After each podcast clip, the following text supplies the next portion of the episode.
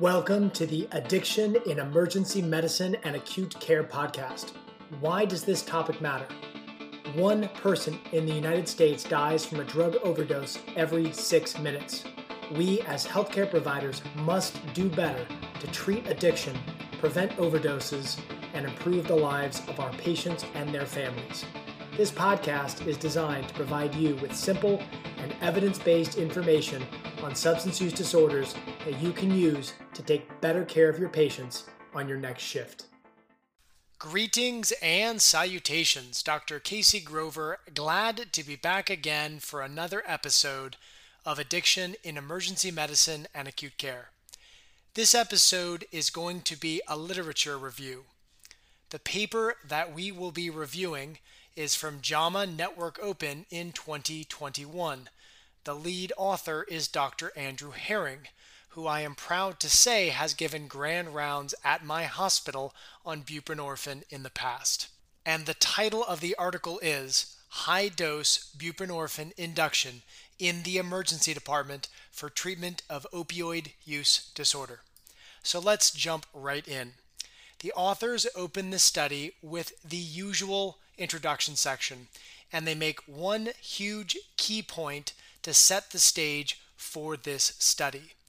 And that point is starting patients on buprenorphine in the emergency department and linking them to outpatient care is an effective strategy to reduce morbidity and mortality among patients living with opiate use disorder. So, whatever we need to do to successfully start patients on buprenorphine and link them to treatment is really the right answer. The authors further note that existing buprenorphine induction guidelines are written for the outpatient setting, and their experience in the emergency department is that patients often need higher doses of buprenorphine than those outlined in outpatient clinic guidelines to get therapeutic buprenorphine levels. As such, the authors evaluated a high dose, defined as greater than 12 milligrams, emergency department based buprenorphine induction pathway for patients presenting to the emergency department in opiate withdrawal. And that brings us to the methods section. This was a retrospective electronic health record review of patients aged 18 and older treated with sublingual buprenorphine at a single emergency department during the year 2018. The authors continued in this methods section to outline their high dose emergency department buprenorphine pathway. They wrote up this high dose emergency department buprenorphine pathway, which we will go through in just a little bit, that allowed dosing of buprenorphine up to 32 milligrams given in the emergency department. They trained 58 physicians and 21 advanced practice providers in their emergency department on this pathway and then made the training available for the rest of their providers in their department on the department website. They also reinforced the training for this pathway during scheduled educational events. And there was always a board certified addiction medicine physician available for consultation on call. Here was their pathway. Step 1 the emergency department provider makes a diagnosis of uncomplicated opiate withdrawal. And uncomplicated meant no recent use of methadone, age less than 65, normal mental status, no comorbid intoxication at presentation to the emergency department, and no recent overdose requiring reversal with naloxone. Step 2. Confirm the time since the last opioid use to be eligible for buprenorphine, and that was over 12 hours for short acting opiates, over 24 hours for long acting opiates, and over 72 hours for methadone. Step 3 Assess the severity of withdrawal using a COWS score. And as a reminder, COWS, C O W S, is the clinical opiate withdrawal scale. If the COWS was less than 8, the patient was not ready for buprenorphine. The protocol was to wait and recheck the COWS score in one to two hours. If the COWS score was eight or greater, then the provider would start four to eight milligrams of buprenorphine on the patient given sublingually in the emergency department. Step four, reassess the patient after an initial dose of buprenorphine. If improved, providers could use the standard buprenorphine induction pathway or the high dose buprenorphine induction pathway. The standard pathway involved titrating up the buprenorphine up to a total of 8 to 12 milligrams given in the emergency department. They would use this for patients whose withdrawal symptoms were significantly improved in the emergency department and who had no anticipated barriers to getting their buprenorphine discharge prescription after leaving the emergency department. And these patients were discharged home with a discharge prescription of buprenorphine at 16 milligrams sublingual daily until follow up. For the high dose group, they would titrate the buprenorphine up to a total of 32 milligrams in the emergency department. And they might use this for patients with a heavy opioid tolerance, severe withdrawal, or barriers to getting their buprenorphine prescription after discharge. Patients, of course, were not entered into this pathway if they showed signs of sedation with the initial dose. And they were also discharged home with a discharge prescription of buprenorphine at 16 milligrams sublingual daily until follow up. A few nuts and bolts on the methodology of this paper. Emergency department providers were able to choose whether they wanted to use the high dose buprenorphine pathway or the standard pathway for all patients. In this study, this emergency department used the monoproduct sublingual buprenorphine, the brand name is Subutex, when doing this study. At this emergency department site, they also had emergency department substance use navigators, which are basically emergency department drug and alcohol counselors to help providers and patients with the process of getting discharge prescriptions and outpatient follow up. If the withdrawal was determined to be complicated, you can refer to step one of this pathway, which I talked about before, then ED providers obtained addiction medicine consultation. And lastly, for the high dose pathway, patients were titrated up on their dose from the initial 4 to 8 milligram dose at the discretion of the provider. Let's take a quick minute here for my mind to catch up. What are they actually looking at in this study? For their emergency department, inducing patients on buprenorphine, connecting them to resources, and providing a discharge prescription for buprenorphine is the standard of care. So they're looking, as I see it, at the safety and efficacy of doing an initial buprenorphine load in the emergency department. And reading between the lines, they're trying to address the frequent challenges that patients face in filling their discharge prescription for buprenorphine. And by loading patients with buprenorphine in the emergency department, patients have more time, likely up to a few days, to get their discharge prescription filled before the emergency department dose wears off and they go into withdrawal. So, kind of in summary, basically they're looking at a standard buprenorphine induction of 12 milligrams or less, or a high dose buprenorphine induction up to 32 milligrams. Okay, back to the study. What did the authors want to measure here? They were doing a comprehensive chart review of the electronic health record, so what were they actually looking at? Primary outcomes were number one, occurrence of precipitated withdrawal, and number two, serious events attributable to buprenorphine, including sedation, decreased respiratory rate, hypoxia, and or naloxone rescue in the emergency department or within 24 hours of discharge from the emergency department. Secondary outcomes were number one, signs and symptoms of withdrawal, and number two, adverse events or toxicity from buprenorphine. Let's move on to the results.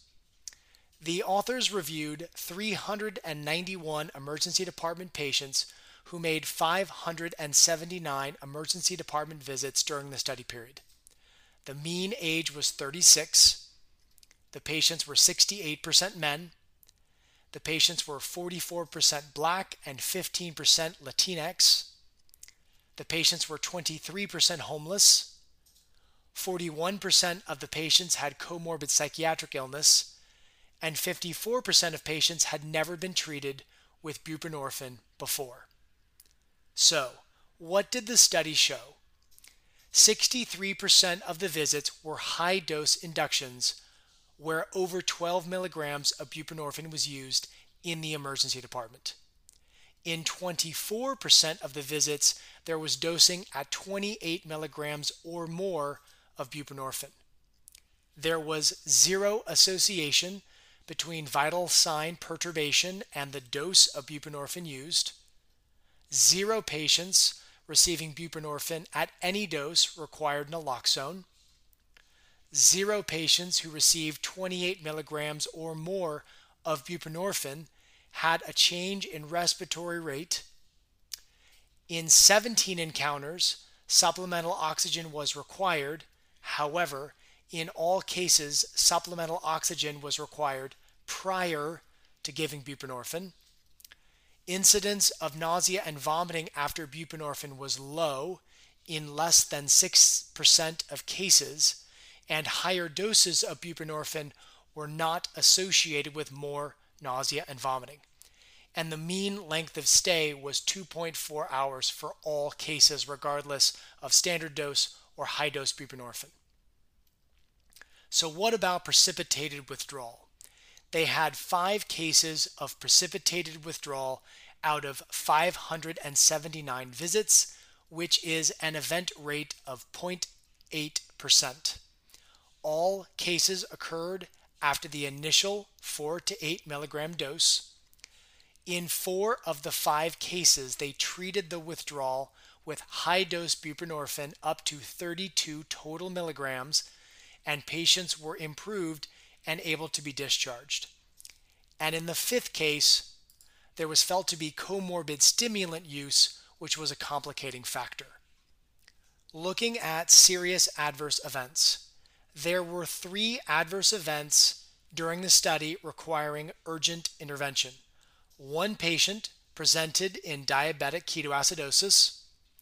One patient presented twice in opiate withdrawal and was ultimately diagnosed with comorbid myocardial infarction on both visits. And there were zero serious adverse events associated with buprenorphine administration. When looking at recurrent emergency department visits, 45 patients had a return emergency department visit within 24 hour of discharge from the initial emergency department visit. In reviewing these cases, there were zero cases of precipitated withdrawal, opioid overdose, sedation, respiratory depression, or adverse event attributable to buprenorphine treatment. Some patients, however, were unable to access follow up treatment and returned to the emergency department for additional buprenorphine dosing. And I'm going to pause here again to let my brain catch up. So, in summary, high dose buprenorphine worked just as well as regular dose buprenorphine without any serious safety issues or side effect. This is fantastic news. The authors here move on to the discussion section, and I will highlight a few key points from the discussion section. The authors open this discussion section with a simple summary of their findings. Quote, in this large case series of emergency department patients with opiate use disorder treated with a high dose pathway of buprenorphine induction, we observed no instances of buprenorphine toxicity, such as sedation or respiratory depression, and adverse events, including precipitated withdrawal, were rare. End quote. The authors then move on to some of the advantages of high dose buprenorphine. When standard dosing of buprenorphine, along the lines of 8 to 12 milligrams, is used in the emergency department, the dose only lasts about 24 hours before patients will begin to experience withdrawal symptoms as the buprenorphine is metabolized. When high dose buprenorphine is given in the emergency department, patients have an extended period after their ED visit where buprenorphine remains in their system, delaying the onset of withdrawal symptoms. Basically, the high dose buprenorphine protocol is like a buprenorphine load. It allows patients to go up to several days before their next dose before withdrawal sets in as the large dose takes time to be metabolized. And due to the ceiling effect of buprenorphine, this large loading dose does not cause oversedation or respiratory depression. This allows people some time to navigate the health system to get their discharge prescription or arrange follow up without having to return to the ED soon after initial visit for additional dosing of buprenorphine. And in this study, 23% of the patients were homeless, so this is a big issue. An additional point in this study is that the average length of stay for emergency department visits for buprenorphine induction was 2.4 hours, which was relatively constant despite any changes in dosing. This really lays to rest the argument that buprenorphine induction in the emergency department is time consuming. These are relatively quick visits. The authors also, in this discussion section, highlight the need to choose patients for the high dose protocol carefully. Patients with reduced respiratory reserve or sedation are not good choices for the high dose protocol and should receive lower buprenorphine dosing. And that brings us to the conclusion of the paper, which we will summarize here into our take home points. Number one, starting patients on buprenorphine in the emergency department and linking them to outpatient care is an effective strategy to reduce morbidity and mortality among patients living with opiate use disorder. Number two, in this study, a high dose buprenorphine pathway was a safe and effective method of induction. There was no increased risk of precipitated withdrawal, oversedation, or adverse events when a high dose buprenorphine pathway was used. Number three, patient selection is important. This study was successful in using high dose buprenorphine as they developed and carefully followed a high dose buprenorphine pathway. If you are going to use high dose buprenorphine in your practice, make sure you follow a similar protocol or pathway when you do it.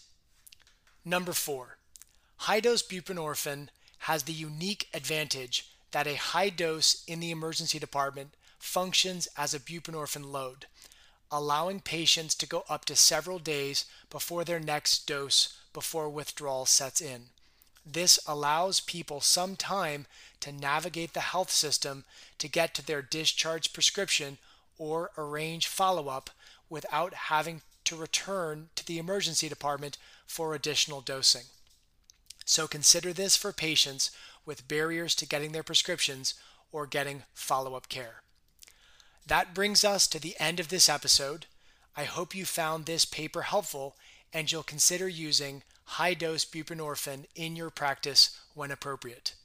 Thanks for what you do, and don't forget treating substance use disorders saves lives.